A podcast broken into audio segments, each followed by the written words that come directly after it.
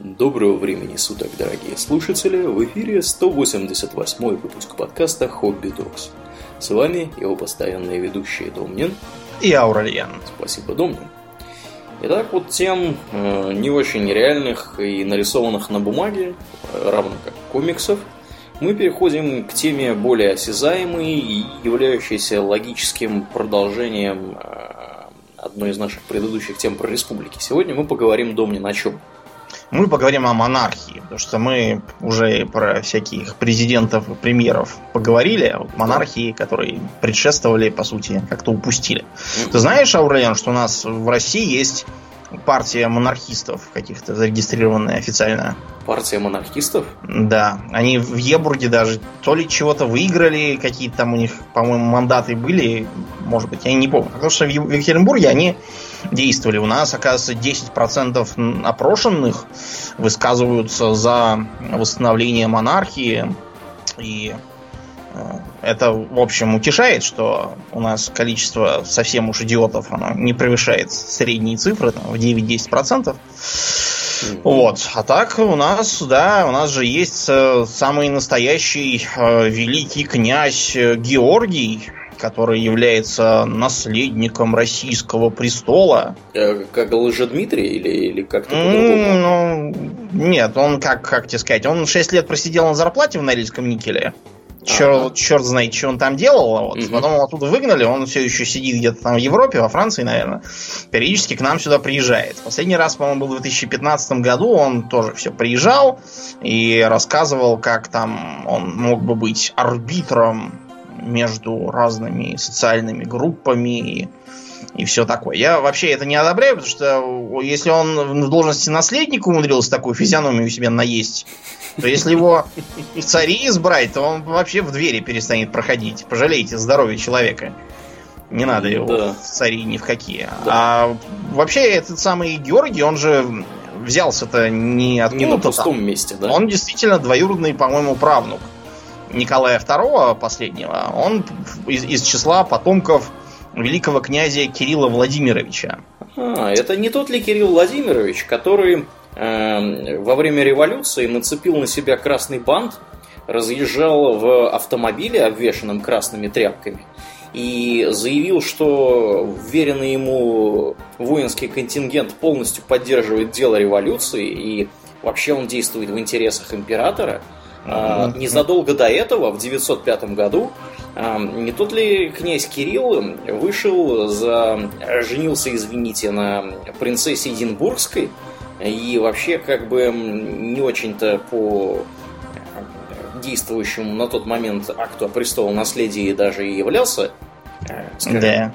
претендентом на престол, потому что если вы... Никаким не являлся. Да, если вы женитесь, если кто-то вдруг не в курсе, если вы женитесь или выходите замуж за лицо Э, другой веры, да, ну, то как бы у вас варианта ровно два. Либо Все. это лицо переходит в веру православную, и тогда вы считаетесь наследником престола, либо, э, так сказать, извините, до свидания. И еще важный момент, нужно иметь э, одобрение действующего монарха российского на все это мероприятие. Потому что если монарх не одобряет, то как бы тоже до свидания, да. и вы никакой не наследник.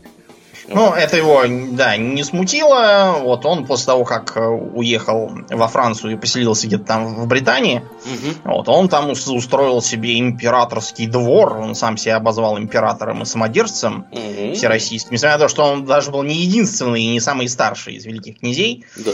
Вот, и чего-то там тоже печатал какие-то указы, возводил в графья, вот, и в князья, и Титулы у него там... жаловал, да? Да да, Ух жаловал. Ты. И потом э, даже написал э, в Советскую Россию какое-то послание в 29 году, по-моему, под названием «Моя программа». Вот, в программе в этой он э, обещал возвратить промышленные и торговые предприятия их прежним владельцам очень своевременно, утвердить восьмичасовой рабочий день еще более своевременно, он малость опоздал с этим да мероприятием. А еще там было про какое-то радикальное искоренение в России бродяжничества, отлынивание от работы и разгула. Вот он, царь-то батюшка, каков. Да. Грозен.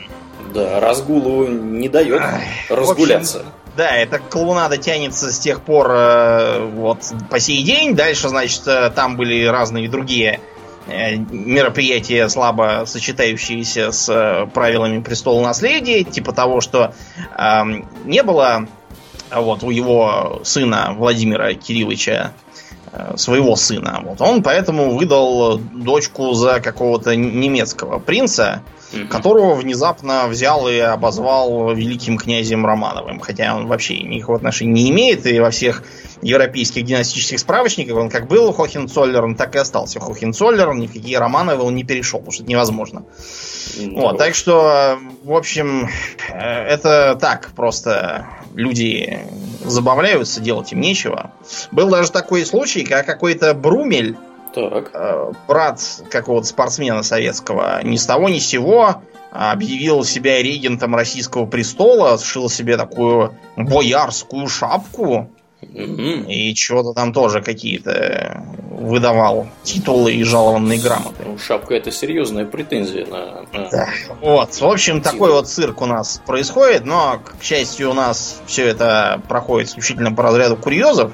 Да. А вообще-то большую часть истории человечества монархия была самым, что ни на есть, э, распространенным, да, респектабельным э, видом формы правления. Да. Как слово монархия переводится с греческого?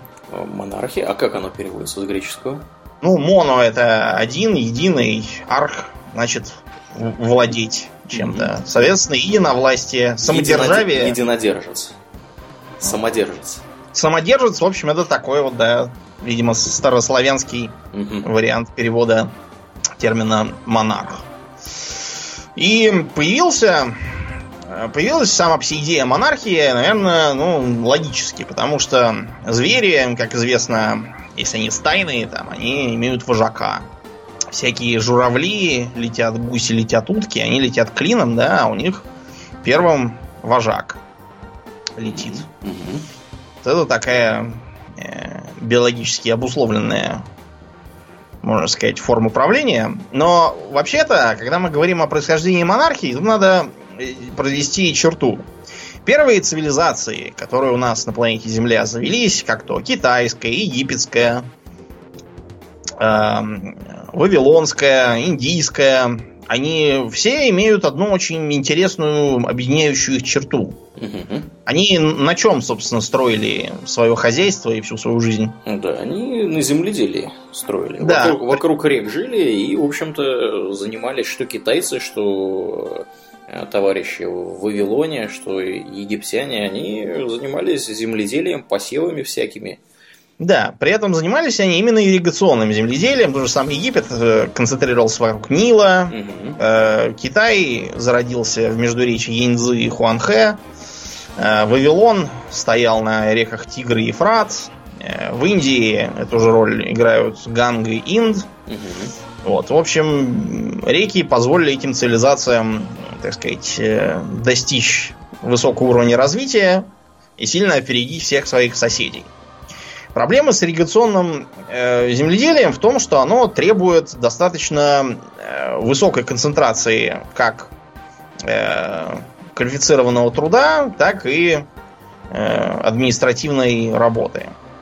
Рассчитывать, что просто какие-то там крестьянские общины смогут создать ирригационную систему, которая будет учитывать разливы, приливы, создадут астрономию, которая бы это все предсказывала, как мы вот пару выпусков назад угу. вам рассказали, а, смогут централизованно в сжатые сроки разлива все это собирать или там высаживать. Ну, не приходится. Кроме того, разливы это вещь непостоянная.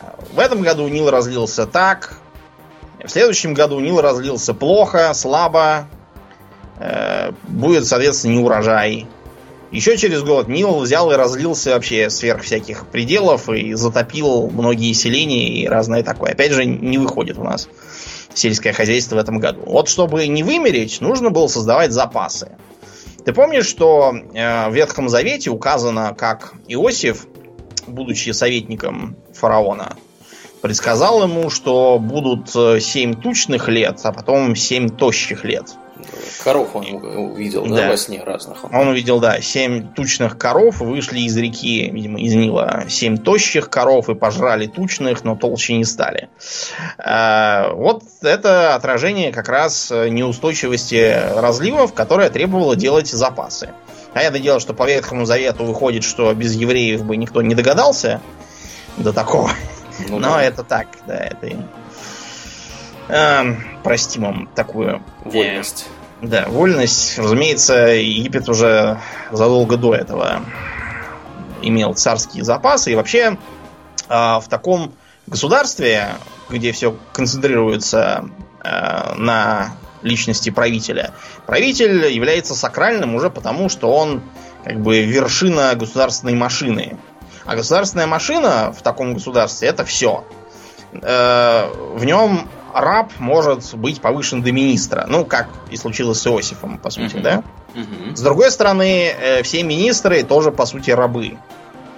Э, вот. И получается, что личность никакой роли не играет, все, все это государство и э, правитель, как глава государства, практически бог. Как э, в науке принято называть такую э, форму, форму государства, да? Абсолютная монархия? Не, ну до абсолютно мы еще не доехали. Я имею в виду восточную деспотию. А, окей. Так, да. да. да. Вот это вот называется восточной деспотией. А, простой пример, вот можно посмотреть на тот же самый Египет и личность фараона. А, практически все изображения фараонов на всяких фресках, на саркофагах – на статуях, практически все не имеют ни малейшего отношения к их, э, собственно, внешности. Они все изображают фараона, который как бы фараон вообще, какой он должен быть. А какой там был конкретно вот этот фараон, другой вопрос. Единственное исключение, это вот этот Аменхотеп, какой он там был, четвертый или еще какой, это который э, ввел единобожие внезапно. Вот он как раз себя приказывал изображать э, в натуральном виде, а еще часто показывался на людях что вызывало у всех непонимание. Почему это фараон себя приказывает изображать каким-то толстопузом с вытянутой головой и... Каким-то уродцем. Да, каким-то уродцем. И почему он фараон в таком случае?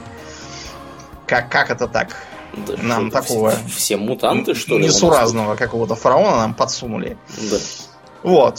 Э, вот это вот такая монархия. Примерно в таком же виде э, сложилась монархия в Китае, где вообще-то изначально э, правитель себя звал Ваном, но потом с дроблением государства Ваном стал каждый второй. Это стало означать просто князя, а императора зовут Хуанди. Вот я смотрю на иероглифы, я вижу какого-то человечка в головном уборе и нечто вроде то ли дворца, то ли башенки, то ли, может быть, это изображается небесное какое-то царство на вершине. Непонятно. То есть это, видимо, человек во дворце, что-то в этом духе.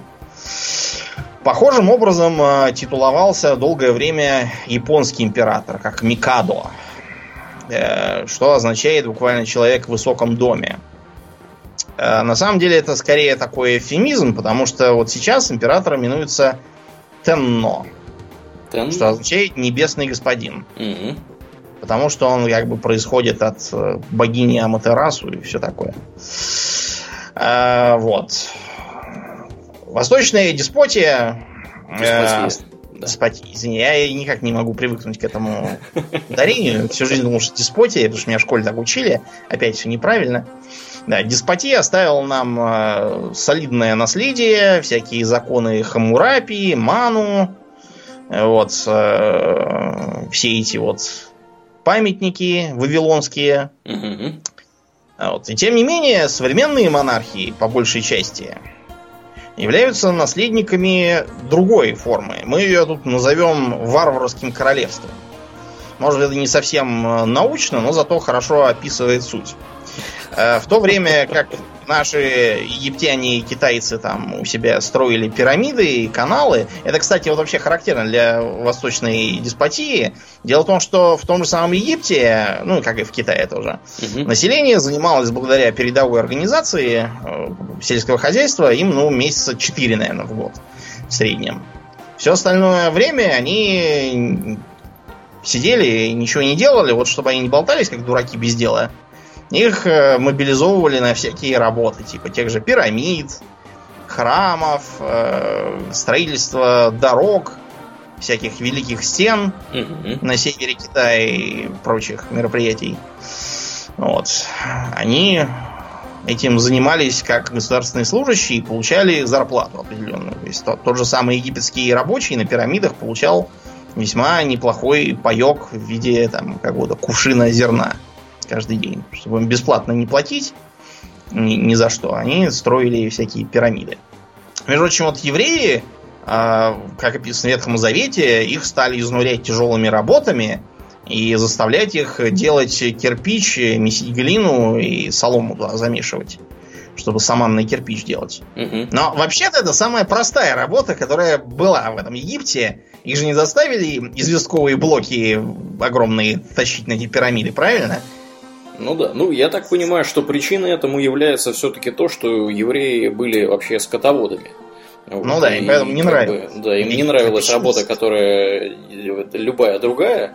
Вот, они привыкли пасти скот, и как бы им у них это хорошо получалось, их это устраивало, а тут внезапно их заставляли Какие-то кирпичи, да, Да, да, что это?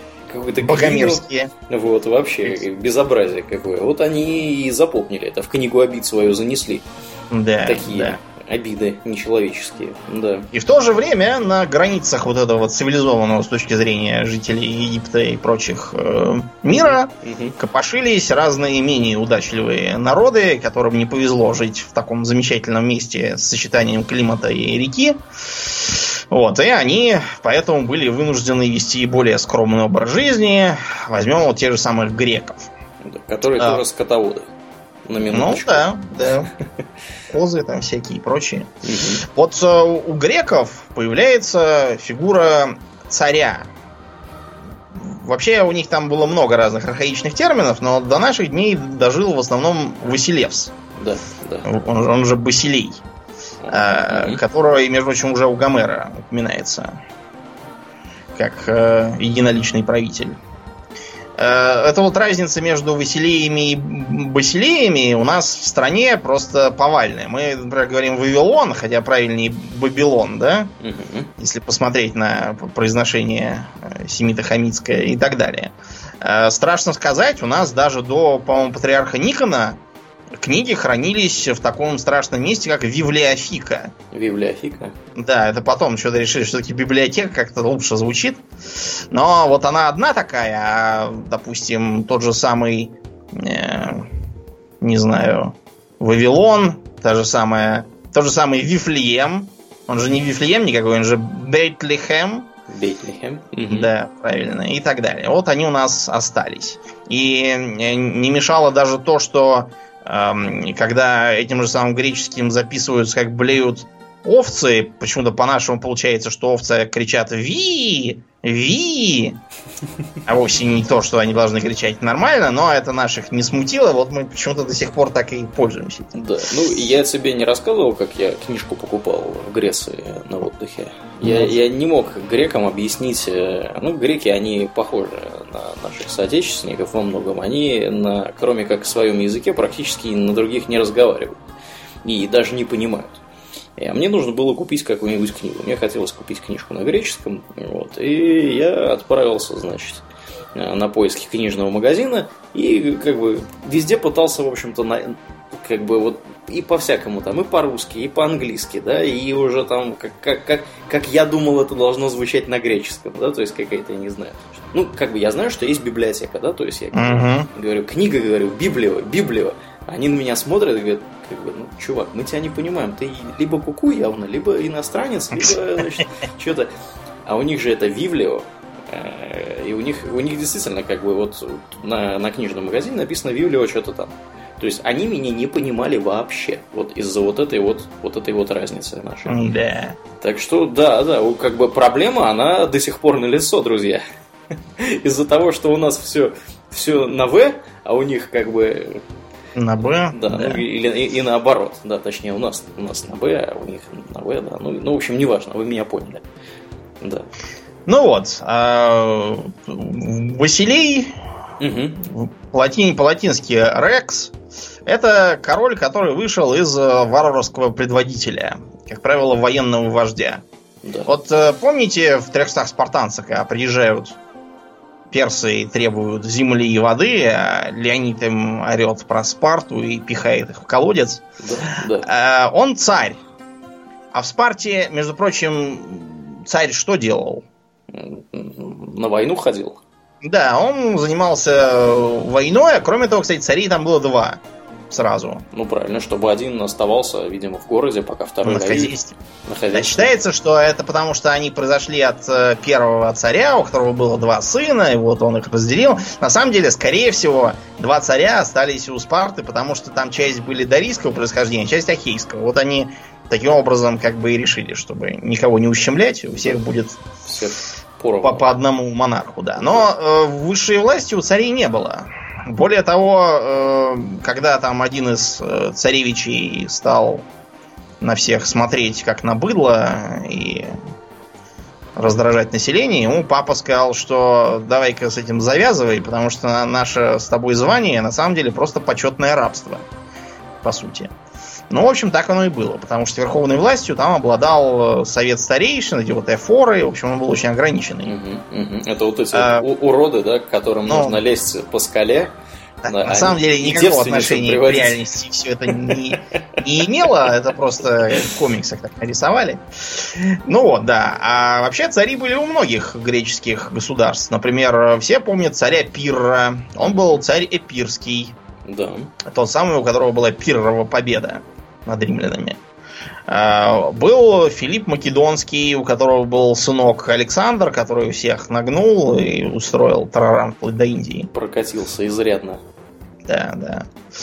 А, и у римлян тоже первое время был царь Рекс, пока, наконец, Тарквиний Гордый, последний царь, не оборзел, его не выгнали. А так у них были разные знаменитые, например, Нума Помпилий, легендарный был царь. Э, с календарем со своим и вообще всякими свершениями.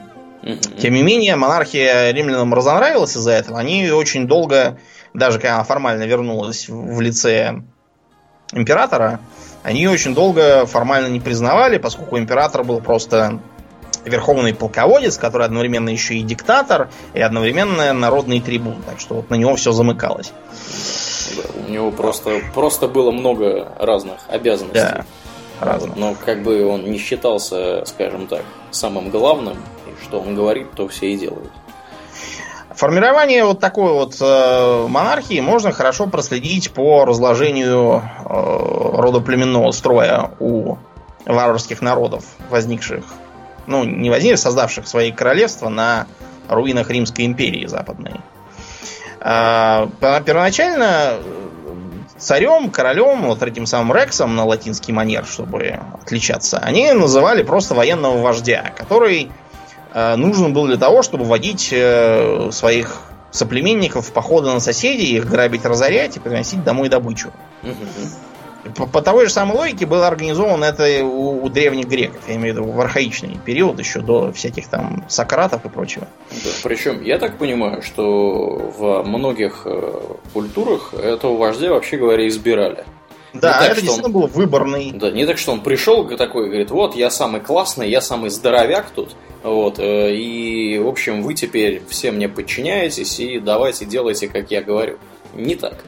Собираются здоровенные мужики, вот. Ну, потому что, как бы, кто еще, да, имеет да. право... На Тинг. Да, на там... Тинг или куда-нибудь еще собираются и говорят, ну что, да давайте, как бы, кто, кто будет.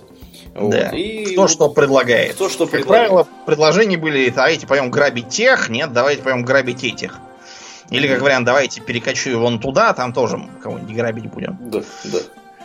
Вот на, на этом и сосредотачивалась деятельность вождя. Но постепенно, во-первых, вокруг вождя сколачивалась дружина из более удачливых и успешных воинов, которые успешнее других чего-то там награбили, mm-hmm. имевшие лучшее оружие и снаряжение, и поэтому имевшие уже поэтому преимущество, и оставлявшие своим детям это самое имущество. А постепенно также и стало ясно, что дети у этих самых успешных дружинников и вождей.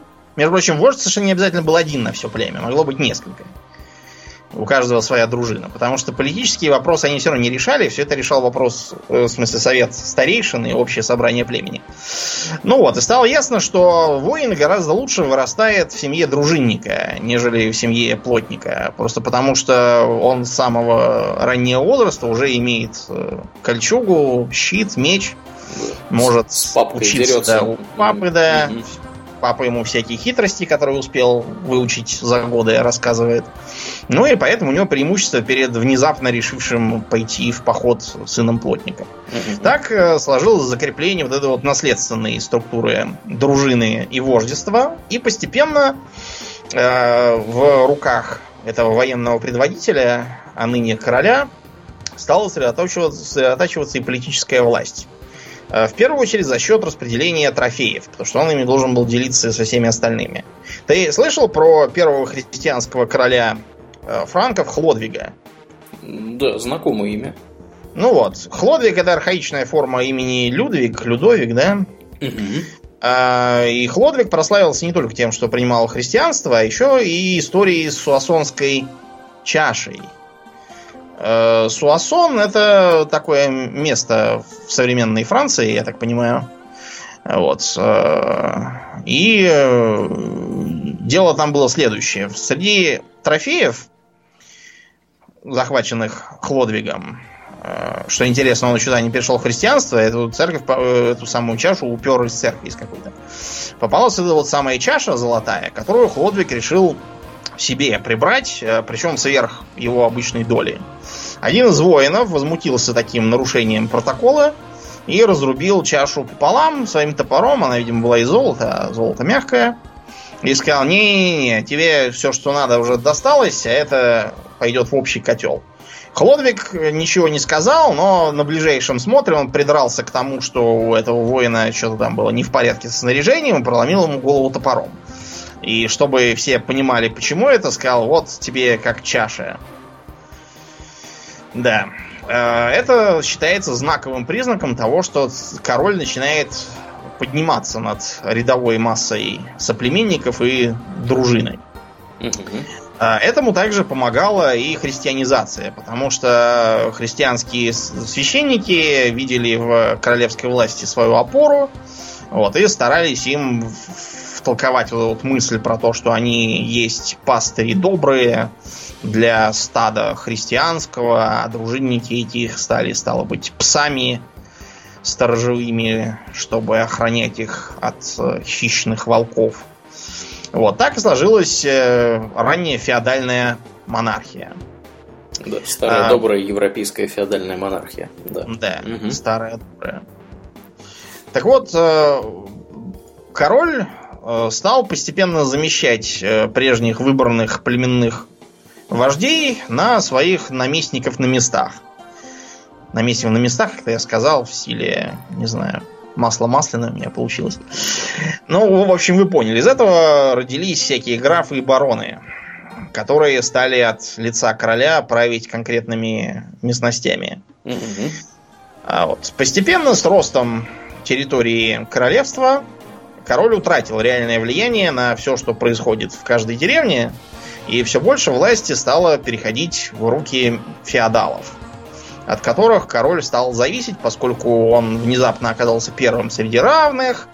Вот, феодалы тоже уже стали подтверждать свое древнее родство, э, вот, э, влиять на престолонаследие и вообще на политику короля, который с этим не мог ничего поделать, просто потому что в военном отношении зависел от феодального ополчения. Вот. Э, Так сложилась типичная монархия, э, скажем, средневековой Англии и Франции, и длилось это вплоть до середины высокого средневековья.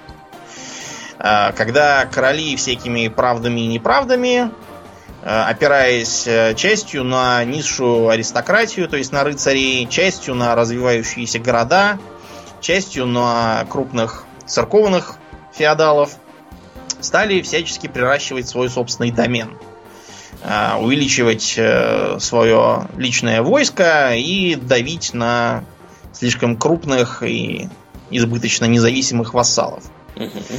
так сказать, загоняя их обратно в стада.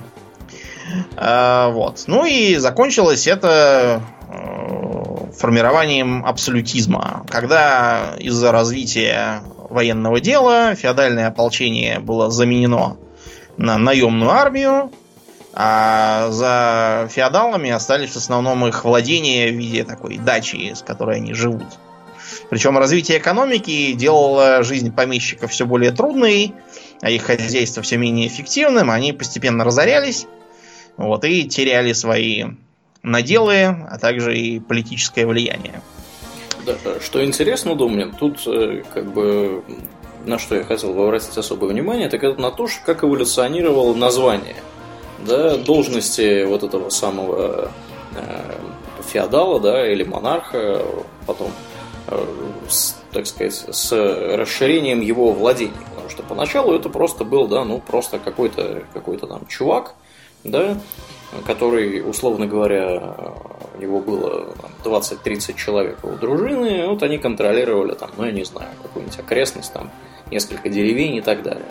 Потом, когда у них стали расширяться их владения, их влияние стало расти, началась гонка титулов.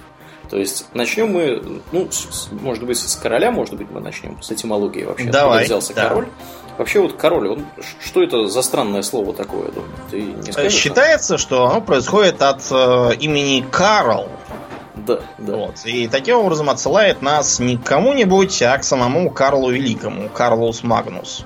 Да. Вот. И э, вот с тех пор и повелось. Да, причем, э, видимо, все хотели быть как Карл, такими же крутыми. Да. Вот, ну, как бы, ну, в принципе, как вот этимология слова э, царь, да, который да. это Цезарь. Сути, Цезарь. Все хотели быть как Цезарь, то есть, условно говоря, Европа разделилась на Запад и Восток, а Восток хотел быть как Цезарь, вот, а Запад хотел быть как Карл. И, э, в, например, в славянских языках вот этот вот король, который там конунг, кёник, значит, кинг и так далее, я так понимаю, что вот этот вот титул перешел примерно, когда возникла вообще сама идея называть себя, значит, таким же классным, как Карл, то есть королем, э, у славянских соседей, э, вот этих германоговорящих товарищей, э, возник, как бы появилось заимствованное слово «князь». То есть для понимания, да. Э, потом князь стал э, великим князем, да, ну, как бы все князья, да, вот князь там Тверской, князь Московский, потом нужно, нужно же как-то показать, что ты крутой. Вот, а не как все вокруг тебя. Поэтому ты становишься великим князем. Да? Причем на Западе конунг, из которого наш князь через вот, вот новгородское там конунс, потому что это был какой-то дзекающий у них да, да. говор, вот он у нас да, кнунза или князя угу. э, сморщился. А у них конунг, соответственно, съежился до Кинга или Кёнига, угу. смотря где. И в той же самой Англии был такой титул, как High King, который, по сути, равняется великому князю, великому князю как, как бы по происхождению, но переводить его так не надо. Это разные вещи в современных языках. Угу. Граждане, граждане Муравьев-Кистяковские, когда переводили «Властелина колец», они помимо э, всяких прочих ляпов нам умудрились обозвать э, этого самого Арагорна великим, великим князем. Великим князем. Царь и великий князь, Дорогроссер Кёник. Да, С другой стороны, почему-то э, э, король э, э Теоден, да, он да. у них превратился в конунга Теодена, а почему он конунг абсолютно неясно. Да, да. С чего он, вдруг? Когда он должен быть типичным королем. Да. Конунг. Он же, я не знаю, не бегает в рогатом шлеме, да, с да, скачет с, на лошади. Они же с саксов срисованы, да, вовсе ни с каких. У них имена все эти вот теодреды, эомеры, эовинны, да. этельреды. Да. Это все англосаксонское. Типичные, да, германские имена, да, и не североскандинавские никакие. Да, а, и, ну, после великого князя, как, как дальше-то, да? Ну, дальше давайте мы, значит, еще круче станем и будем царем. Потому что я так понимаю, что где-то в районе периода правления э, Ивана Третьего и Ивана Четвертого, да, широко На самом деле, русских, да, даже раньше. Даже раньше. Царем, во-первых, называли византийского императора, да, да, да, Царьград. Царьград. А да, когда да. Византия у нас заменилась на Золотую Орду, царем стали называть собственно, предводителя Орды. И, между прочим, выражение «белый царь», угу. которое было у московских царей, а до этого у Золотой Орды, оно речь не о том, что они белые там, в смысле белой расы Да. арийской, а это просто ти- титул э, Верховного хана Орды. Мгм. Сравните с Белой Ордой. Это же не значит, что там все рядились в белые халаты, Мгм. правильно? Да, да. Ну и вот как-то вот так вот у нас царь прижился, глядя на соседей, скажем прямо. А потом э, в начале 18 века, когда мы стали рубить окна в разные другие части света, э, стало быть не модно царем, и Да. завелись у нас аж императоры. Императоры, да. Несмотря на то, что император, по сути, означает просто верховного военачальника в римской, римских времен, Мгм. вот, оно как-то вот так прилипло, и императорами себя стали называть э, те, кто считал себя выше по рангу, чем короли. Правда, у немцев, опять же, случился э, откат к Цезарям, и они изобрели слово кайзер. Кайзер. Я. Да. Кайзер. У них, да, кай- кайзеррайх появился. такой. Кайзеррайх. Мгм. А еще из римских времен и императорских титулов идет к нам принц. Принц? Э, потому что принцепс, да, буквально первый. М-м. Вот, это просто был один из титулов римских императоров. Вот принц у нас принцами стали называть э, младших э, членов царствующего дома. Это ни, ничего особенного из себя не представляет, потому что, скажем, в Византийской империи Мгм. тоже был титул Цезаря, но Цезарей было несколько, могло быть несколько. Ими обычно именовали своих сыновей, там, братьев, сватьев всяких. То есть это был такой почетный титул близкого родственника э, правящего Василевса, императора. М-м. А потом у нас принц как-то это, во-первых, э, младшие члены царствующего дома, а во-вторых, принц самостоятельный, это вот нечто вроде нашего князя. Сейчас у нас до сих пор есть такие княжества, как, например, Монако. И Да. там вот как раз принц и сидит. Принц Монако. А есть еще Франсуа Оланд, какого, так сказать, А государства? он из Андорры. Из Андорры, да, да, В да. Андорре сразу два должно быть там соправители. Один местный, а другой французский президент. Соответственно, второй постоянно меняется. Да, они у нас в русской традиции называются князьями. Мгм. Да, там, да, Франсуа Оланд, бывший французский, он же бывший французский президент. Ну, текущий скоро, тоже. скоро уже бывший. Скоро бывший. Или я уже... Учитывая, что его, что он остромился напрочь, его никто не слушается, уже можно сказать, что бывший. Да, и его, так сказать, коллега Жуан Энрик Вивеса Сесилия. Вот, э, второй князь с непроизносимым французским именем. Да. Вот так Блин. вот Франсуа Оланд, глава двух государств одновременно, президент Франции и вот князь Андорры Но вот хотя бы во втором он не успел напортить ничего. напортачится. Да. Да. И на этом ему спасибо. Такие сложились титулы в Европе и около Европе. Да. Ну, А в вот, принципе, но- как бы всего два слова, да, по сути. Ну, если не брать, э, если не брать Цезаря и Рекса, Карла, да. Да, ну, если не брать. Рекса, как бы вот есть еще же латинский Рекс, э, он, э, собственно, од- од- однозвучен, не, не однозвучен, а и той же этимологии, как, например, английское слово reign, да, то есть править. И А также такое имя, например, как Регина. Регина. Буквально означает правительница, да. А, а, точно, точно, точно. Э, так вот, э, это же слово, оно, вообще говоря, является родст- родственным э, индийскому титулу Раджа, внезапно, если кто-то вдруг не в курсе, Да. потому что про славянский, э, извините, про славян, я уже заговариваюсь, да, про славянский, про индоевропейский язык, у него был для обозначения вождя слово какой-то там, я не знаю, в общем, которое созвучно и Раджа, и Радже, и вот этому Рексу, и так далее. Э, Да. Ну, ладно, да. Куда поедем Да. дальше? Ну а на. Востоке, мы, мы вам не раз да, уже рассказывали, на Востоке э, одним из первых э, титулов правителя был шах. Это сокращение от староперсидского шахая. Вот. А, И это означает, в общем, царь. Приблизительный перевод такой. Э, Шахами называли персидских правителей. Вот. Иногда их могли назвать э, шахиншахами. Потом правитель Хорезма, фактически подчинивший себе территорию Ирана, назывался Хорезм-шахом. Мгм. Именно потому, что он подчинил иранскую территорию. Вот. Э, Халифа мы тоже упоминали, но это титул теократического монарха, который объединяет в себе как светскую власть, так и является главой данной ветви ислама. Мог быть одновременно халиф суннитский и одновременно халиф шиитский в другом месте. А, сейчас, например, есть такая страна Оман, и там правит султан. Потому что корень салтана обозначает властвовать, владеть, э, быть властелином.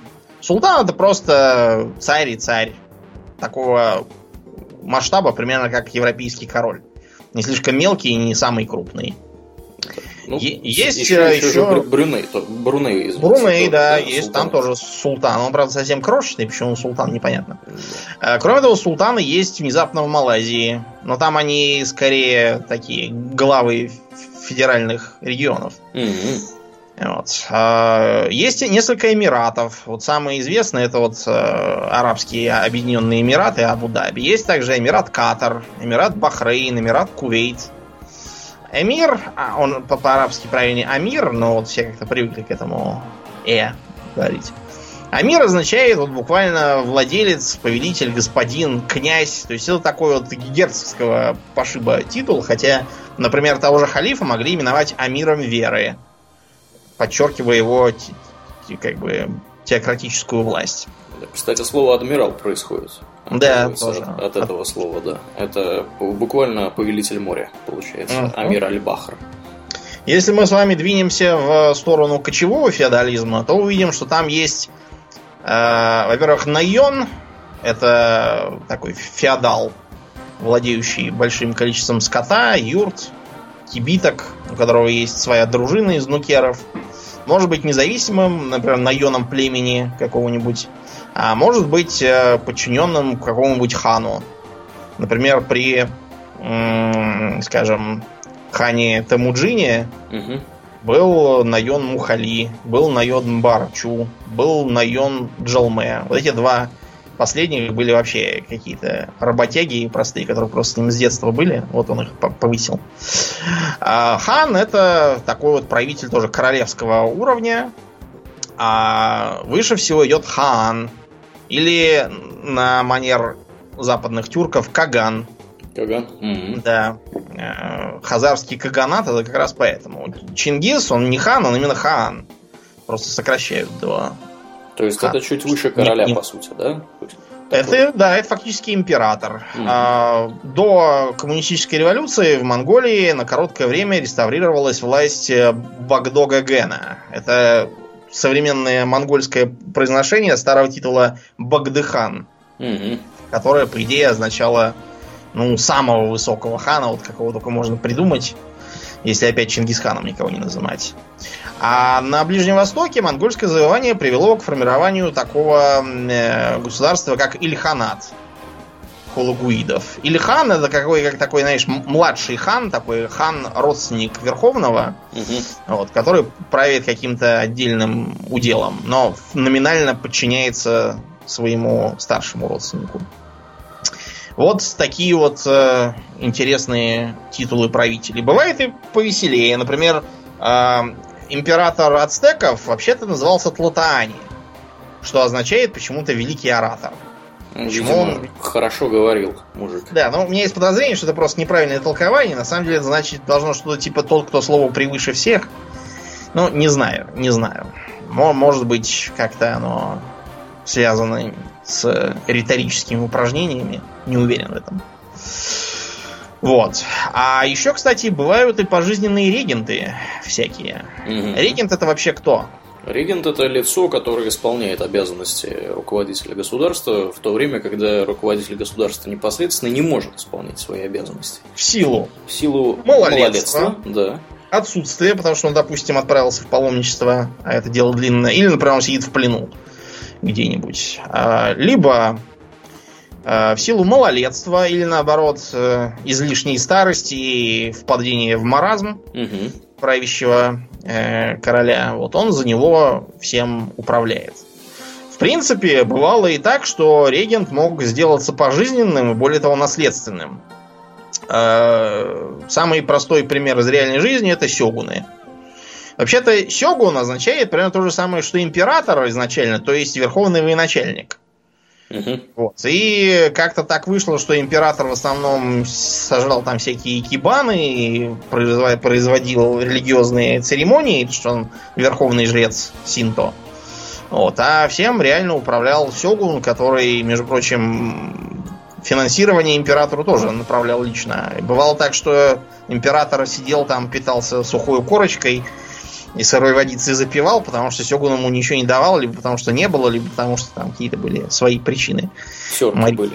Да, вот так шло вплоть до реставрации Мэйдзи, когда Сёгунов разогнали, а власть вернули императору.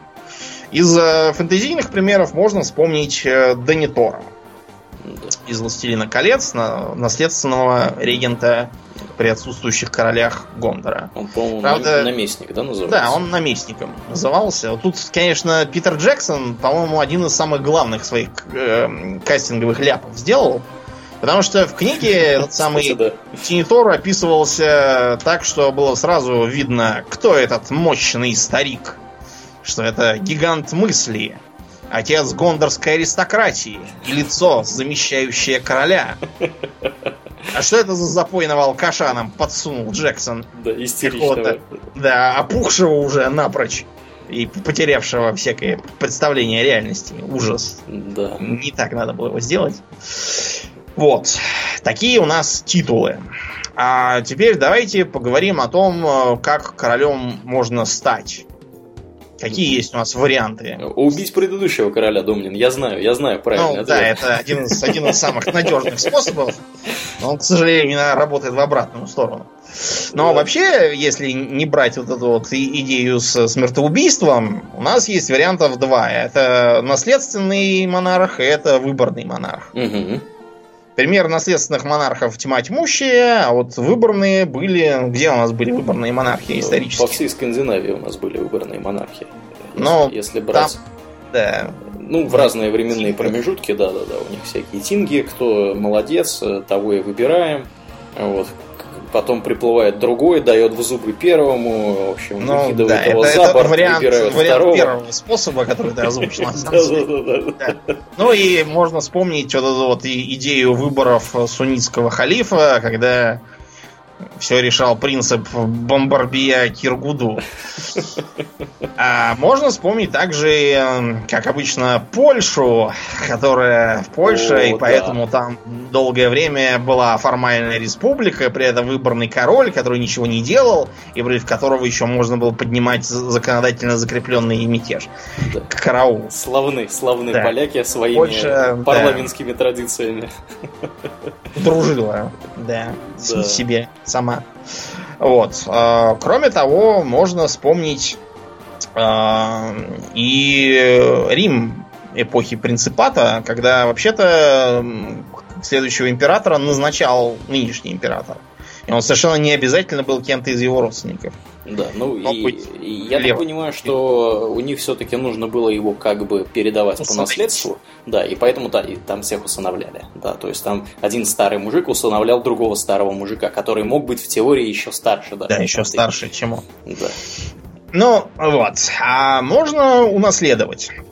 Опять же, с наследованием э, всяких систем была тьма тьмущая. Например, э, из-за чего началась Столетняя война? А вот, кстати, да, из-за чего?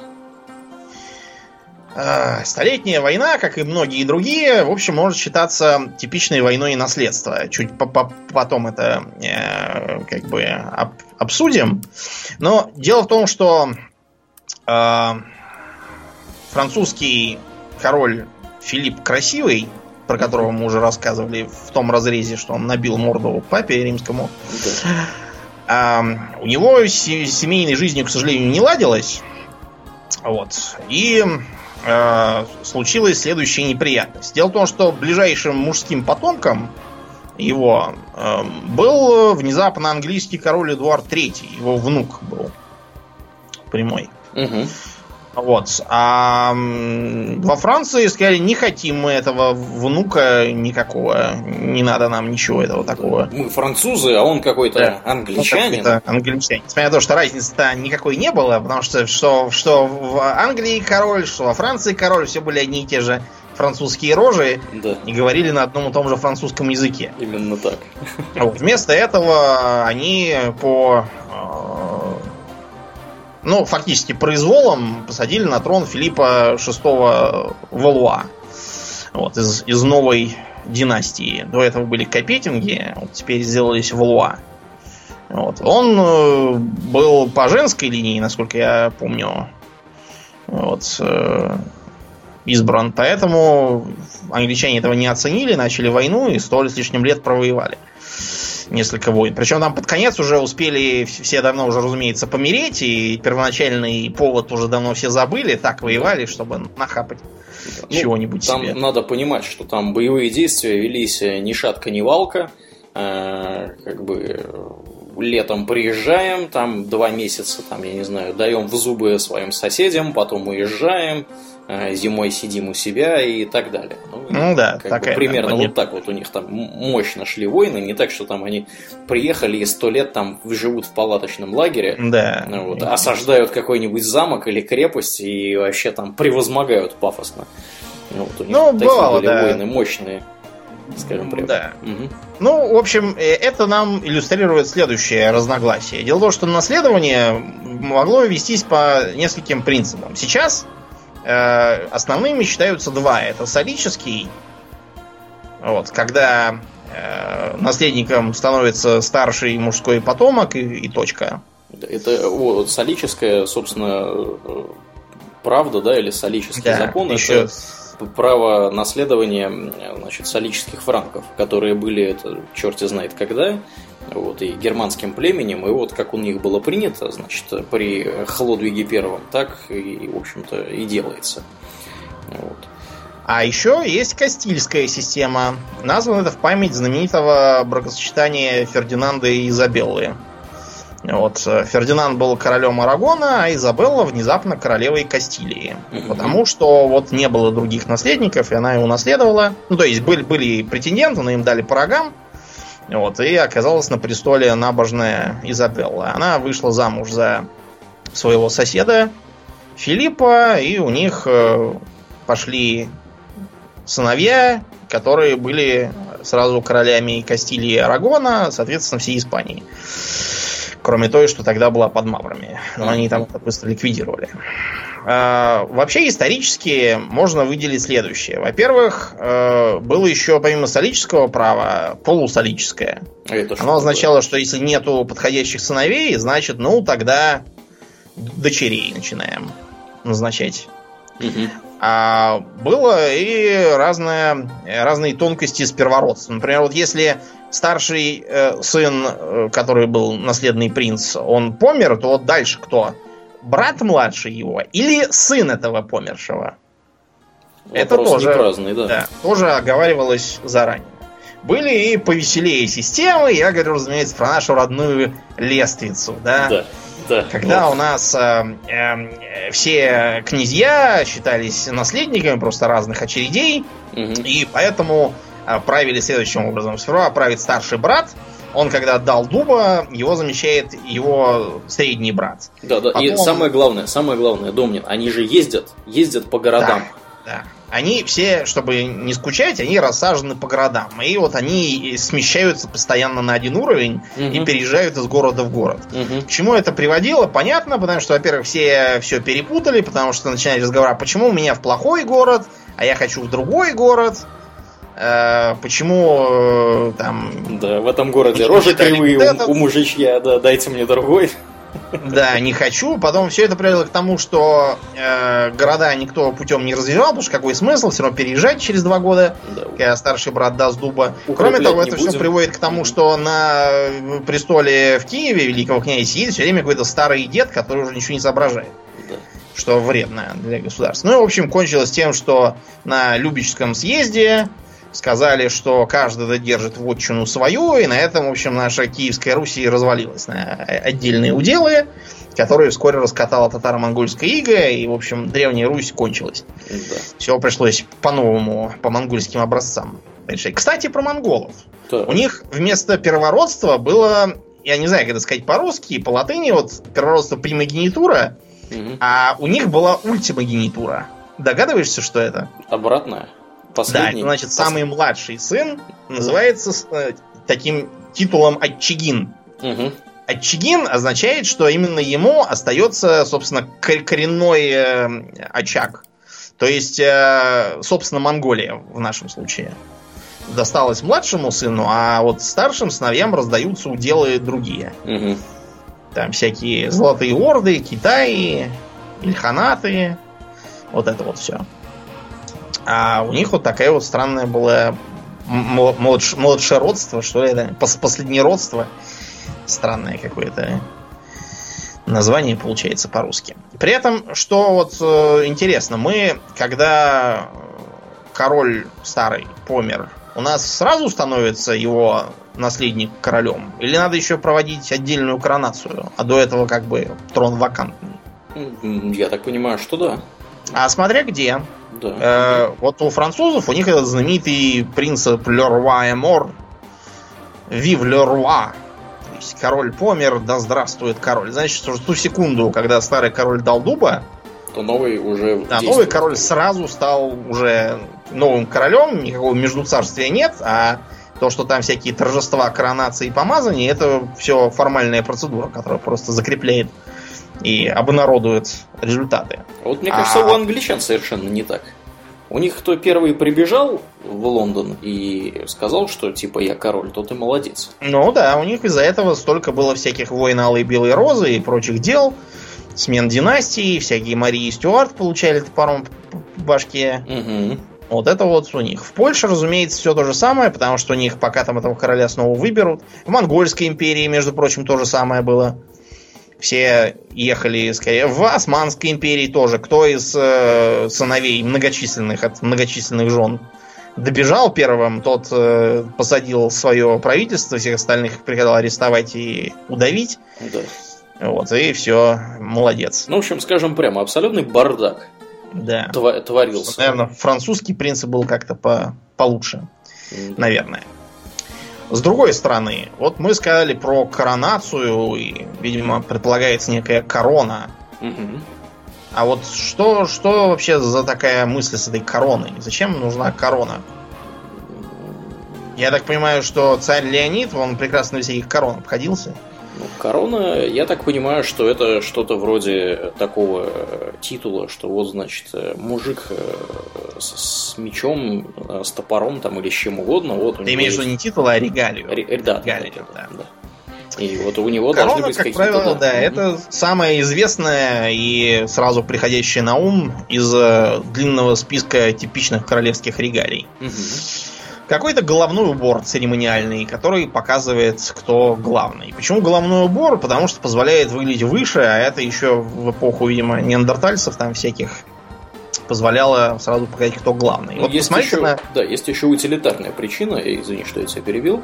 Э, Если вы бьетесь в пешем строю с кем-то, главного сразу видно. У кого корона, да, как бы у него значит, над головой, да, все это происходит. Но если его плохо видно, то ему еще продаются люди, естественно, с каким-то штандартом, да, или с флагом, или чем-нибудь таким. То есть это способ показать, кто главный. Кроме того, вообще, если уж мы про битвы, хотя в битве бьют по башке, как-то приятнее, если на ней что-то надето. Да. Они Вот, просто. какой-нибудь там череп, бычий с рогами, Да, да, да. медвежий там, или еще что-нибудь в этом духе. Вот. Так и, видимо, появилась идея церемониального головного убора, Мгм. короны. Причем э, с с коронами много всякого интересного было. Вот та же самая египетская корона, которую мы привыкли видеть на фараонах, на статуях и всяком таком. Сочетание А, двух корон. Да, это деле. сочетание двух корон. Верхнего Египта и Нижнего Египта, потому что в одном из них, опять забыл, в каком именно короной был белый колпак остроконечный. Ну, Кегли А, напоминающие в да. Похоже, да. А в другом э, такое такая диадема с э, коброй спереди. Вот когда Египты объединились в единое государство, получилась единая корона, которая как бы символизировала это единство. Удобно, согласитесь. Мгм. А, в эпоху Римской империи популярной заменой короны был лавровый венок, которым вообще-то изначально украшали всяких там победителей конкурсов вообще. Олимпийских игр. Да, ну и не только их, а вообще совершивших что-нибудь значительное. Вот, а потом его стали делать из золота и надевать на голову за уши, так продевать божественному Цезарю Августу, что Мгм. как намекало на то, кто он такой. А вот в эпоху варварских государств появилась э, такая вот корона-обруч, которая надевалась на голову. Связано это с тем, что, ну, варвары лучше понимали э, жесткий металл. Вот. И кроме того, обруч часто бывал защитным снаряжением. Мгм. Если тебя бьют по лбу, то обруч не даст ра- разрубить тебе голову топором. Ну да. В Баварии, например, самая, по-моему, старая из сохранившихся сейчас христианских корон, это вот баварская железная корона. Мгм. Она выглядит именно вот как обруч. Вероятно, она делалась на шапку, потому что ходить с металлической штукой с этой на голове наверняка тяжело. А железная называется потому, что в ней якобы есть э, внутри обруч тонкий железа, причем не просто там какого-то железа, а якобы из э, Метеоритного железа. Нет, из э, гвоздя, которым распинали Христа. Мгм. Разумеется, даже если такие гвозди и были, э, то они уже давно поржавели и сгинули наверняка, так что это, скорее всего, легенда. Если только это Просто. не метеоритное железо. Шучу я, шучу, да. Метеоритное. Хотя метеоритное железо, оно во многом ценилось потому, что в нем же всякие примеси всяких э, редкоземельных металлов и прочего, и оно Но по не обязательно не именно метеоритные. Вот, например, на Урале, по-моему, некоторое время добывалось железо с естественной примесью никеля. Мгм, мгм. То есть получалась нержавейка такая природная. Да. Э, Вообще-то короны в эпоху ранней феодальной монархии были у много у кого. Всякие герцог, граф, барон, все они тоже мастерили себе короны кто во что гораст. Это потом в ходе централизации все это отменили. Но на гербах герцогов всяких и баронов короны остались. Мгм. Правда, стали четко распределяться по типам, Да. чтобы было видно, чей герб. А, бывают и нестандартные короны. Вот, например, в Британском музее можно поглядеть на корону то ли непальскую, то ли бутанскую. Так. Путаю. Выглядит она, как знаете, что вот э, э, короны, которые всяким королевам красоты выдают, которые выглядят как диадема, э, обруч Мгм. не замкнутый, да, надевающийся на голову, а на лбу у него там какая-то конструкция такая. Вот на сильно увеличенную корону такого типа похоже вот это вот бутанская, непальская. М-м. На нее можно посмотреть в Британском музее. Вот народ. Полпланеты обворовали, все к себе натащили. Свой британский музей. Да. Да. А потом, там- потом дали Потом всем неза- учат, да. Да, независимость всем дали. Я делаю вот эти вот движения пальцами в кавычках, да. Да. Ну, фактически бросили на произвол судьбы. Да. Ну, молодцы, да, что сказать. Даже короны зажили, не отдали ничего. Да. Вот. а, Либо у нас в России можно пойти, вот я недавно ходил с сыном в оружейную палатку и посмотреть там и на шапку Мономаха, и на разные другие, у нас их несколько было. Мгм. Шапка это, э, по крайней мере, оригинальная. Вот. Видимо, является подарком от Золотой Орды московским князьям. Никакого отношения никакому Мономаху она, разумеется, не имеет. Владимир Мономах бы сильно удивился, если бы ему сказали, что у него, оказывается, такая шапка должна быть. Потому что шапка это совершенно типичный э, барык. То есть э, шапка кочевника М-м. меховая. Посмотрите на нее, посмотрите на то, в каких шапках современные там киргизы с казахами э, на всяких народных танцах рассекают, или татары наши. Вот, это оно и есть. Совершенно явно монгольского происхождения. А про Мономаха придумали уже, когда там э, у нас пошла эта мысль про Третий Рим, то да сё, что четвертому не бывать. Подвели, в общем, теорию. Да, Под идеологическую базу. Да, да. Их еще и несколько. Например, вот есть еще шапка казанская. Она в честь взятия Казани, да, Мгм. вот, что московский царь еще и царь Казани. А, у китайского императора, между прочим, у него корона не корона, а ее, в принципе, переводят как э, корону там, то ли дракона, то ли феникса, я уже забыл. Выглядит она как э, такая шапочка, у которой сверху плоская, плоский козырек спереди и сзади. Немножко похож, знаешь, на что? На академическую шапку, которую, которую сильно так сплющили с боков М-м. чтобы она стала узкой и прямоугольной. И вот и спереди, и сзади свисает по 12 ишмовых нитей бус. М-м. При этом, э, собственно, корона, как бы это не шапка, а вот именно вот эти вот нити, именно то, что их 12. Подобные, э, тоже с вариацией на тему 12 бус, были всяких в Вьетнамах и прочих государствах Индокитая. короны. Почему-то важно вот именно, что их 12. А еще э, у японского императора, у него вместо этого есть волшебная ишма какая-то. Она реально волшебная? Ты понимаешь, в чем дело? С э, регалиями японских императоров вообще все трудно, поскольку, эм, ну, во-первых, нет, никто их не видал. Уже давно, скажем да, прямо. уже давно. Э, их теоретически должны показывать э, верховные жрецы императору, когда он восходит на престол. Показывают они, не показывают, это хороший, знаете, вопросик. Неизвестно. Может быть, их уже давно нету там никаких.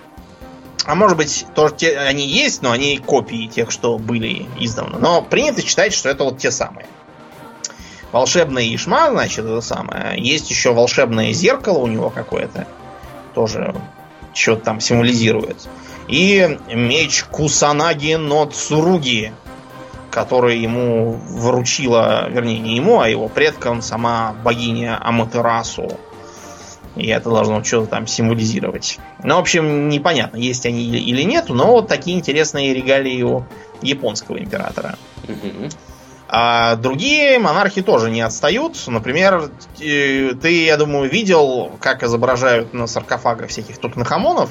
Так, да. У них скрещенные на груди руки, угу. и в одной руке они держат какой-то крючок, угу. а в другой какую-то метелку. Да, да, да, Значит, это никакие не крючок и не метелка, это символический посох пастыря и символический цеп, которым обмолачивают зерно. Mm-hmm. Соответственно, это такие сельскохозяйственные атрибуты, которые как бы, как бы показывают, что именно от фараона зависит то, будет ли у Египта сельское хозяйство. Да, ну, как бы не один Египет славен, так сказать, хозяйственной деятельностью. У нас же есть еще бюрократический Китай – в котором одним из э, атрибутов императора являлась императорская печать. Да. А вот, э, как бы, если у себя печати нету, то какой же ты император? Вот тут, тут в новостях недавно проскакивало, что за 21 миллиард долларов, ой, извините, миллион долларов, я что-то Да, что-то я уже 21 миллиард долларов, это можно страну себе купить. Да, в общем, во Франции какой-то коллекционер, анонимный коллекционер из Китая купил не так давно печати знаменитого китайского императора Цзянь Луна. Цянь Луна, mm-hmm. Цянь, Цянь Луна, извините, да, я никак не могу выговорить его имя. Вот, это, в общем, такая вот здоровенная печать, я не знаю, из чего она сделана, но она прям богато изрезана всякими тут драконами, какими-то, видимо, духами или еще чем-то. И, в общем, такая вот классная печать. Видимо, угу. видимо, очень нужная в хозяйстве коллекционировать. И, и не только у, у, у китайского императора своя как бы, была печать. Он, например, печать выдавал э, поменьше своему вассалу императору Вьетнама. Mm-hmm. Поэтому, когда Хо Ши Мин э, последнего вьетнамского императора Баудая поставил на лыжи, вот, он э, ему просил, вы, товарищ император, сдайте, пожалуйста, во-первых, меч, а во-вторых, печать. Да. Это было нужно, да, не только потому, что жалко отдавать, а еще и потому, что это все был символ как бы подчиненности Вьетнама Китаю. А там в Китае как раз сидел, э, в общем, Чан Кайши там, то да сё, который норовил этот Вьетнам к рукам прибрать. Вот он хотел символически прекратить это дело. Не знаю, куда они дальше дели эти самые печати с мечом. Наверное, где-то в музее лежат. В Ханое. Куда-нибудь, да. Припрятали. А, Еще у, а, скажем, у нашего тоже императора должны были быть, как у всех европейских монархов, скипетр и держава. Угу. Скипетр символизирует примерно то же самое, что и пасторский жезл у фараонов, то есть это вот как бы жезл, которым он повелевает. Вариации могли быть, например, вместо жезла могла быть э, такая булава. Вот у э, запорожца была гетманская булава. И не только, у поляков тоже. Гетманы многочисленные получали свой вариант булавы. Угу. Который как бы символизировал их военную власть. Еще э, вариантом мог быть веер. Только не такой, которым дамы из кино про балы и красавицы обмахиваются, а азиатский веер. Между прочим, японские полководцы, они вместо маршальского жезла какого-нибудь там, они использовали именно вот такой вот веер, которым показывали, куда бежать, махали как флажком, делали всякие сигналы, вроде как семафором. Mm-hmm. Вот это все было тоже утилитарно. А держава символизирует что? Она может... Вообще там несколько есть вариантов того, что она может символизировать. В частности, она может символизировать и земной шар, вот, а также она может э, символизировать Царство Небесное, которое внезапно к державным Почему-то яблокам... круглое. Да, да, да, непонятно почему. В русской-христианской традиции вот это вот державное яблоко, оно как раз Царство Небесное вроде как э, символизирует. Мне вот, знаешь, я посмотрел на них в оружейной палате, думаю, как же их в руках держать? Они все какие-то шипастые, неровные, тяжелые, к тому же, Мне кажется, ими кидаться удобно в противника. Ну вот да, они как на гранату на какую-то похожи, на нее там отломать сверху крест вместо чеки и кидать. Что интересно, такое секретное оружие там на случай покушения. Кинул там дымовую шашку, замаскированную под державу и бежать. Да, в России держава, она же из Польши появилась. Да, Да, да, да. Поляков позаимствовали. Да, впервые использована была она как символ русской власти в 1557 году, когда у нас Лжедмитрий некто появился первый. Вот, и потом как-то прижилась эта традиция. Ну, То есть, так понимаю, мы Лжедмитрия замочили, а державу-то Державу зажали. мы придержим, да. Спасибо. Попади ценная из металла. В качестве трофея себе оставили. А еще, э, помимо всего этого, надо еще, чтобы на плечах была мантия. Причем мантия э, обязательно... Это вообще еще со старых времен пошло, когда всякие императоры Рима должны были в такой плащ из э, какой-нибудь дорогой материи, еще и э, покрашенный в какой-нибудь дорогой цвет. Тот же самый пурпур, почему он такой считался престижный? Потому что пурпур Дорого он добывался из редкой ракушки. Все это стоило больших денег и э, было трудно достать. Поэтому пурпур вот был зарезервирован для самого главного. В э, средневековые времена с пурпуром стало туго, поэтому, как правило, мантию делали просто ярко-красный. Тоже престижный цвет, дорогой. Очень удобно золотом расшивать. Правда, сейчас золото на красном считается за цыганщину, и ее рекомендуют избегать, чтобы не прослыть за безвкусного человека. И отороченная эта мантия должна быть обязательно горностаевым мехом. Почему именно горностаевым, фиг знает. Почему-то вот считается, что так. Не знаю. Если бы цари объявили монополию на лапти, может быть, лапти бы тоже считали за... Да, мне кажется, в этом должен быть какой-то глубокий сакральный смысл, Домнин, но я его, честно говоря, не вижу. Подозреваю, что речь шла просто про дефицитный мех, самый дорогой, вот Сам, его... да. Что, что у вас? В общем, приходит э, царь в какую-нибудь, я не знаю, лавку, да, где там Что у вас ру- русскими, подороже? русскими мехами. Что у вас самое дорогое есть? А вот и горностай. Давайте. Все, что есть, вот вам, короче, чего-нибудь взамен. Все это добро весит, между прочим, порядочно, поэтому на ногах с ними долго не простоишь, желательно сесть задницей на что-нибудь удобное. Да, на трон. Да, на трон. В принципе, вместо трона могли быть какие-нибудь подушки, там, войлоки, как Мгм. у кочевой. Но у э, оседлых э, народов все-таки это был трон. Трон мог быть всякий. Первоначально это был такой даже без, без спинки на табуретку похожий у всяких древних монархов. Мгм. Я видел, например, персидский шахский трон. Он выглядел как э, квадра- такой кубик деревянный, у которого совершенно плоская, ровная, резная такая спинка деревянная.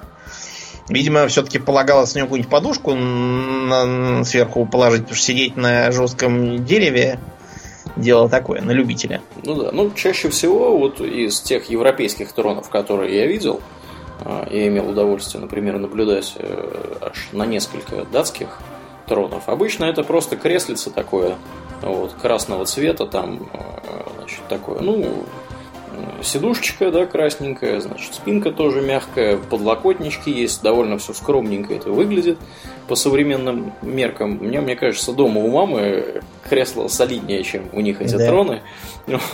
Ну вот опять же, в Это той же оружейной палате там можно, во-первых, видеть э, троны, так сказать, старомосковского периода. Они все такие прямоугольные, на вид не очень удобные. Правда, богато обитые бархатом. Ты И про еще там оружейную интересно- палату или Да. про Государственный исторический музей? Я просто Оружейную уточнить. палату. Оружейную палату. Окей, Да. хорошо. И там еще музее стоит- тоже есть что-то, да. Ну, это Ну так. вот, Мгм. там стоит такой двойной трон. Это когда Петра Первого и Ивана Пятого, по-моему, да, Пятого Ивана кастомная одновременно, да, царями. Трона. Мгм. Да, Вот он двойной, с двумя сиденьями. Еще у него э, в спинке там такое окошечко. А сам он массивный, чтобы в нем можно было советника какого-нибудь поярина спрятать. Mm-hmm. Потому что цари-то были еще маленькие, и надо было, чтобы он им подсказывал, что делать-то. Да, на всяких приемах, чтобы не получилось, как у товарища Бунши. Чтобы не ударить в грязь лицом. Да, да. Ну, в общем, после того, как Иван Пятый дал дуба, вот это как-то отошло. А потом там несколько тронов есть от более новой эпохи. Уже там они выглядят шикарные кресла в стиле барокко, там рококо. Угу. Все такое очень удобно, я бы тоже на таком, знаешь, посидел. Еще там те, Павла Первого трон, у него на спинке вышитый а, мальтийский крест. Потому что Павел в очередном из своих припадков вдруг чего-то возлюбил Мальтийский орден и сделался его гроссмейстером. Угу. У него такое бывало, все какие-то приступы непонятно чего. А, к слову о гербах и всяком таком.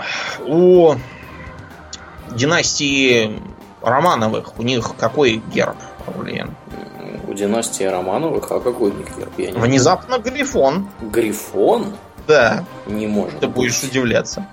А вот у них Грифон, при этом про этого Грифона никто не знает, потому что все думают, что все отождествляют их личный родовой герб с гербом государства российского, на котором двуглавый орел, позаимствованный у кого? У, у того же, у кого и все остальное, у византийцев. Да, Это когда извини, я, я просто отключал звук, а. печатал судорожно на клавиатуре, поэтому ничего себе не ответил. Да, у византийцев. Угу, угу. Да. Ну вот у византийцев мы это позаимствовали как раз при Иване Третьем, и так оно и осталось. Между прочим, у э, Священной Римской империи тоже такой двуглавый орел, похожий очень на наш. Да, ну у нас много чего похоже на немецкое, скажем прямо, в части символики. И даже флаги были э, у нас э, довольно похожие некоторое время. Ну, правда, некоторое время совсем. Хотя некоторые считают у нас товарищи, что прям самый такой, знаешь, такой вот прям, чтобы Российской империи флаг это вот этот вот черно-желто-белый. У тебя рядом с дачей на станции там какие-то граждане поднимали этот флаг над своей хибарой. Угу. Не знаю, чего они хотели этим сказать, что там, что они цари угу. на своем огороде или что. Да. Непонятно, что они там хотели этим показать. А кроме того, у монарха может быть еще и орден, который тоже является регалией. Орден? Один? Ну, не, не обязательно. У нашего, например, я имею в виду, нет, понимаешь, орденов-то у них у всех была тьма, просто вот у наших, например, был орден Андрея Первозванного вот на этой цепи. Если мужик, и если императрица, то орден Святой Анны. Mm-hmm. Так вот, э, императору эти ордена выдавались просто потому, что он, потому что он есть. Потому что он как император. родился, да. А все остальные для этого должны были изрядно попотеть, чтобы им такой вручили. Заполучить орден. Да, а, да, императору ему прямо при рождении его чуть ли младенца не пеленали с этим орденом. Пристегивали ему к пеленкам. Вот тебе, да. держи, поиграйся. Вместо погремушки. Угу. Угу. А, кроме того, у э, монарха еще должен быть какой-нибудь сложно сочиненный титул.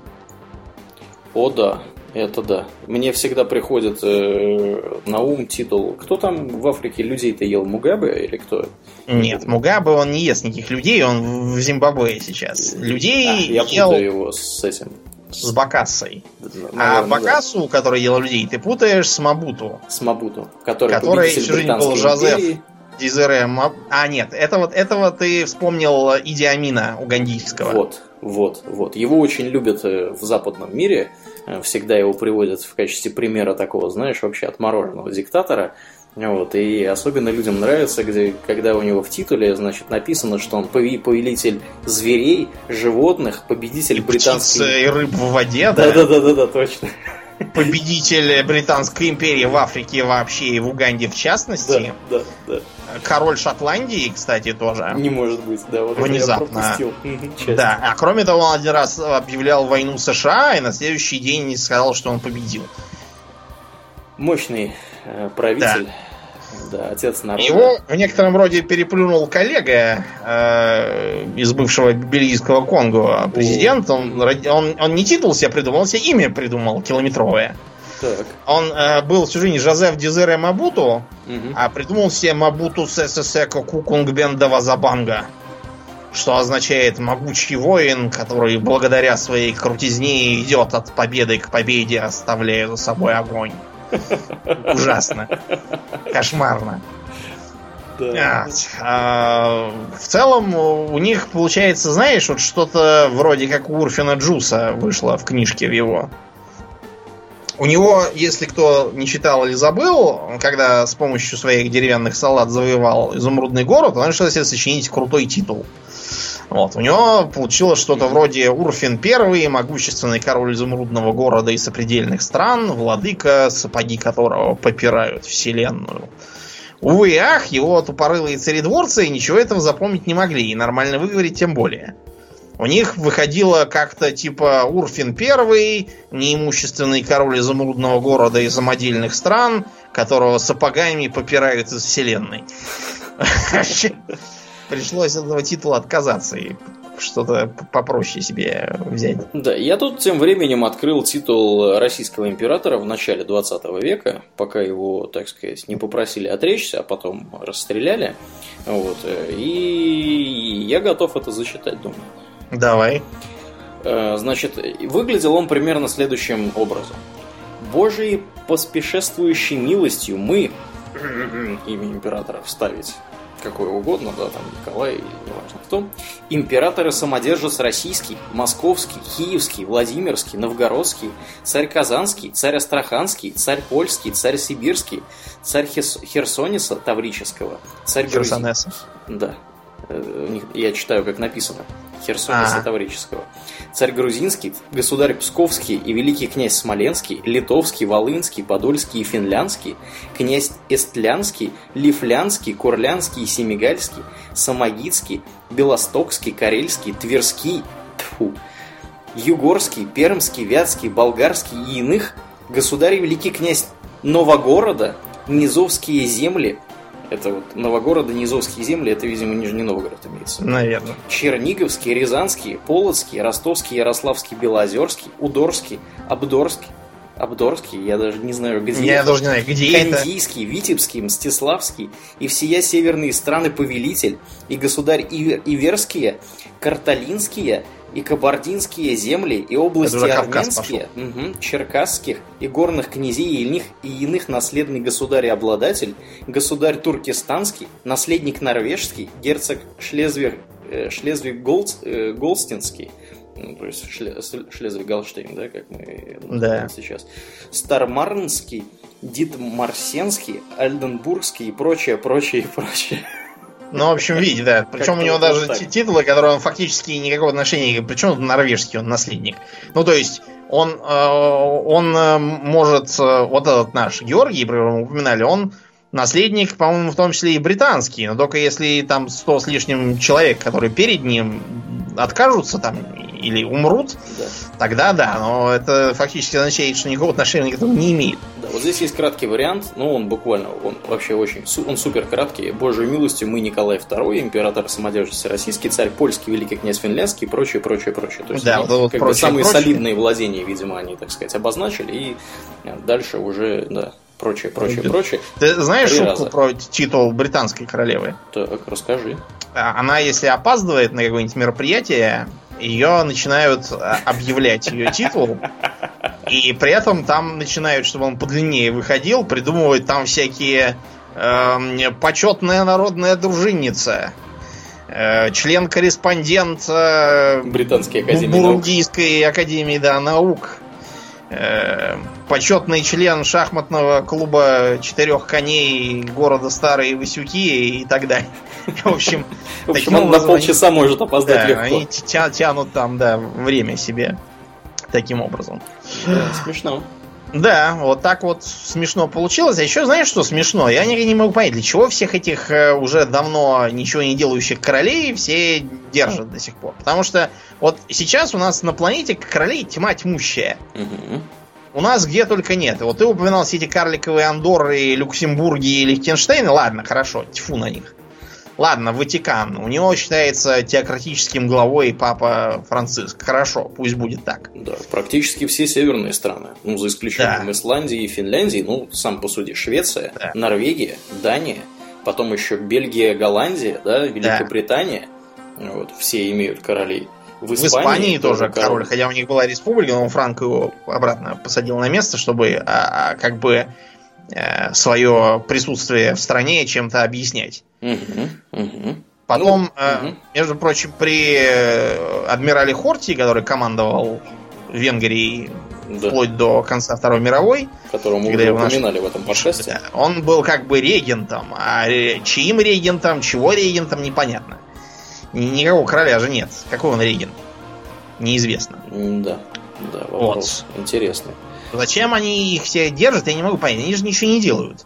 Только Ну, понимаешь, деньги прожирают. Понимаешь, в чем дело? Они, э, скажем так, являются символом государства, и они э, их основное предназначение заключается в том, чтобы э, вести, так сказать, работу с соседними странами, там ездить ко всем, значит, торговать лицом, там в какую-нибудь Африку приезжать, там жать руки ответственным лицам э, африканских государств или азиатских государств. или с третьего такого. дня зятек э, этого испанского короля изрядно торганул. Торганул? Только не лицом, да. Его же присадили на 6 лет. Ага, все-таки Оказалось- посадили, да, его? Да, все-таки его посадили, его жену, Которая принцессу, ин- ее, инфанта, да? да, инфанту все-таки оправдали, Ну, конечно. вот, а этого посадили на 6 лет. Вот такой, Они в мошенничеством, да, каким-то? да, да, жулики. Жулики оказались. Вот На много, вот. многие, да, миллионов они. Вот так вот, вот так вот бывает. Даже, даже лица королевской особы не гнушаются. Ну, мы уже Правда. об этом Ты- говорили, да. Между прочим, у нас еще в Российской империи там здорово проворовался один великий князь. Он, э, я имею в виду не в, не в смысле проворовался, они там половины были коррумпированные, Мгм. Разворовывали деньги только так. Я имею в виду, э, он воровал вот прямо руками, в смысле воровал. Ух ты. Он, э, э, значит, воровал из какого-то там дворца, вытащил драгоценные камни из икон и продал, что ему надо было какую-то бабу там содержать. За это его отправили в Ташкент, где он сидел и всячески ругал правящую династию. Кстати, когда в 1917-м произошла революция, он там в Ташкенте первый скакал на площадях и орал, как он пострадал от прогнившего царского режима. Вот, а так, да. Э, С другой стороны, у нас в странах э, Азии и Африки с королями до сих пор полный порядок, в смысле с правящими.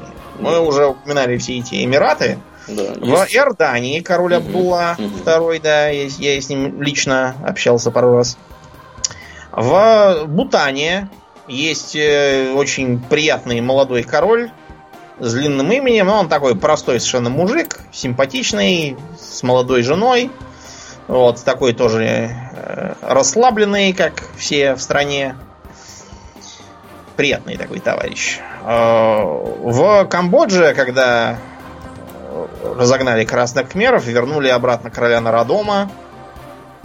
Малайзия представляет собой такое, знаете, э, ко- королевство-федерацию, потому что у них там э, есть субъекты федерации, в которых правят в нескольких султаны, в одном раджа, э, вот, а еще в одном там еще какой-то был крендель, не помню какой у него титул. Мгм. Вот, а, Новый в- король в Таиланде сейчас. да, будет. в Таиланде будет уже старый, к сожалению, помре. Да, но он был очень старенький, этот Да, Хитрон вот. Абдульядет. Да. Это будет Рама 10. Его, я так понимаю, должны короновать э, осенью вот этого года. Да. В Японии тоже до сих пор император сидит с Акихито и будет сидеть. Вот древняя династия, давнишняя. Плюс еще есть несколько королей в Африке, но они там такие церемониальные. То есть, например, в Марокко только нормальный король, а то, что там в Свазиленде и еще нескольких маленьких регионах, там, да. Да, там просто это для красоты. Короли, они на самом деле не являются. А, с другой стороны, королева Британии до сих пор считается главой государства целой кучи бывших британских доминионов. Мгм. Она там представлена генерал-губернатором. Вот, я не знаю, если королева символ, то генерал-губернатор вообще ничего не делает, его гнать надо. Зря ну, зарплату платят. Ну, это, опять же, думаю, это из тех соображений сделано, чтобы экономические связи, которые были установлены еще во времена Британской империи, они не, порас, не порастали, так сказать, всем, чем попало. Вот, и как-то эти страны взаимодействовали для облегчения каких-то торговых соотношений. Ну, в общем, это, вот эти все генерал-губернаторы, я уже заговариваю, короли, они предназначены для того, чтобы так сказать, служить этакой смазкой для экономического сотрудничества различных стран, да, и в том числе страны, в первую очередь, где они являются королями или губернаторами. То есть у них, они, они занимаются работой. Они занимаются работой, как бы выглядят так, что они вроде бы как не нужны, но на самом деле они делают достаточно важную работу. Вот, в частности, вот шведский король, который Карл Густав, да, 16 Э, если я не путаю его имя, э, я точно не путаю его, э, так сказать, номер порядковый, он, например, большой поборник экологии. И тут недавно предлагал года два назад запретить производство ванн. Как бы, Ван. Да, давайте, мол, душевые кабины использовать. Ну, как бы понятно почему, потому что ванна, она большая, когда ты воду туда наливаешь, вот, много тратится воды, много тратится энергии на ее нагрев, глобальное потепление, все дела. А если у вас душевая кабина, у вас водички тратится меньше. Поэтому э, в скандинавских странах, например, э, народ повсеместно ставит душевые кабины в домах, особенно в новых, которые строятся. Вот, в отелях тоже нередко бывает, что приезжаешь, а там вот у тебя вместо ванны душевая кабина. Или если есть ванна, вода льется в полсилы. чтобы, Понятно. Чтобы, да, чтобы экономить, так сказать, природные не, ресурсы. Это, это, это не для меня. Не для меня такое. Пусть Карл Густав сам моется в душе, а я обойдусь без его рекомендаций. Ну, я думаю, что у него во дворце есть ванна. Ну, наверное, наверное, есть, да, да. А уж пользуется вот. он или не, это другой вопрос. Это да. другой вопрос. Ну вот, в общем, такая вот Э, форма правления, которая, похоже, уже отжила свое по большей части. И даже в вот этих вот э, некогда абсолютных монархиях, то же, та же Иордания, например, является монархией ограниченной. Несмотря на то, что у короля большие полномочия, реальные и властные, но тем не менее есть нечто вроде парламента. Кое-какие подвижки в эту сторону есть и в менее э, современных государствах Ближнего Востока. Там типично наличие так называемого маджлиса шура. Это что То такое? есть со- совета, совет шуры. Mm-hmm. Это такой совещательный протопарламент. Ну и кроме того, э, мы все, я думаю, видим э, все видим э, такую ползучую монархизацию э, в некоторых государствах не очень э, не очень демократических. Ну да, да, да. Можно вспомнить покойника Ниязова, а, который был виду... Туркменбаши. Да, да, да, да, да, да. Писал какие-то чудовищные книги про то, что там в Туркмении изобрели колесо, еще там что-то запрещал и разрешал, и предписывал какие-то странные эм, и непонятные нововведения. Например, ввел день дыни, и по ящику объявляли, что наш великий вождь, который очень любит свою страну, возвеличил имя вкусной дыни и поднял его до уровня национального праздника. И, в общем, и все, все получили предписание праздновать День дыни. Кстати, раз мы заговорили про ту часть света, э, ты слышал, что на этой неделе э, брата... Избрали опять Бурбун или, или что? Не, про что? Брата э, Ким Чен Ына. А, да, что-то непонятно. Иглами. Да, с чего? Какие-то вьетнамки? Ох, это, это, это, короче, это в лучших традициях. Во-первых, это были не вьетнамки, а малазийки, потому что это все в Малайзии происходило. Вот. А во-вторых, в общем, выглядело это следующим образом. Значит, чувака в аэропорту, представьте себе картину маслом. Идет гражданин, да, как бы какой-то вот явно азиатской внешности. Вот, к нему подбегают две девахи, какими-то иглами его колят, я не знаю, там шприцом, не шприцом, и убегают. И как бы тот падает, и все, и как бы ему кранты. Вот то, что произошло с братом э, он сводный брат или как это называется, да, то есть это по сути... Единокровный. Отец, единокровный, да, то есть отец у него Ким Чен Ир, э, Ким Чен. Ким Чен Ир, да, Ким Чен мать какая-то актриса. Да, актриса была, вот. И вот этот товарищ, он является как бы братом Ким Чен Ына, текущего руководителя Северной Кореи, и он давно не проживает в Северной Корее, скажем так. Вот. И таким образом его устранили. И более того, там история получила продолжение буквально вчера, по-моему, или сегодня я читал с утра про то, что эти малазики, оказывается, э, вообще никакого отношения к Северной Корее не имеют, и их наняли для того, чтобы кого-то там разыгрывать. То есть у них какой-то как пранкинг у них происходил, они кого-то там четыре раза или пять разыграли перед этим, просто разыграли. Вот. А под конец они вот таким образом хотели, видимо, разыграть. Им сказали, что им нужно разыграть еще одного человека. Вот. И на самом деле оказалось, что они замочили. Да, вот так разыграли. Разыграли, да. Это вообще смешно получилось. Да, розыгрыш на все деньги удался у них.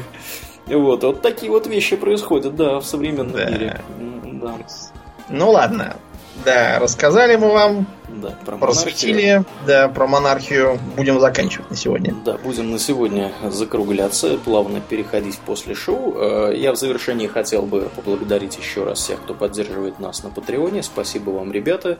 Э, я напоминаю, что на Патреоне можно послушать эксклюзивные для Патреона и вообще для всех практически площадок, куда мы что-либо выкладываем. То есть это есть только на Патреоне, наше после шоу. Также сейчас нам доступны два выпуска, аж целых два выпуска Talks Extra, которые появятся в общем доступе несколько позже. По-моему, один через неделю, а второй через две или три недели, что-то в таком вот духе. Вот, в общем, еще раз спасибо вам, ребята, кто нам, кто нам помогает. А, на сегодня действительно все. Я напоминаю, что вы слушали 188 выпуск подкаста Хобби Токс, и с вами были его постоянные ведущие Домнин и Аурлиен. Спасибо, Домнин. Всего хорошего, друзья. Пока.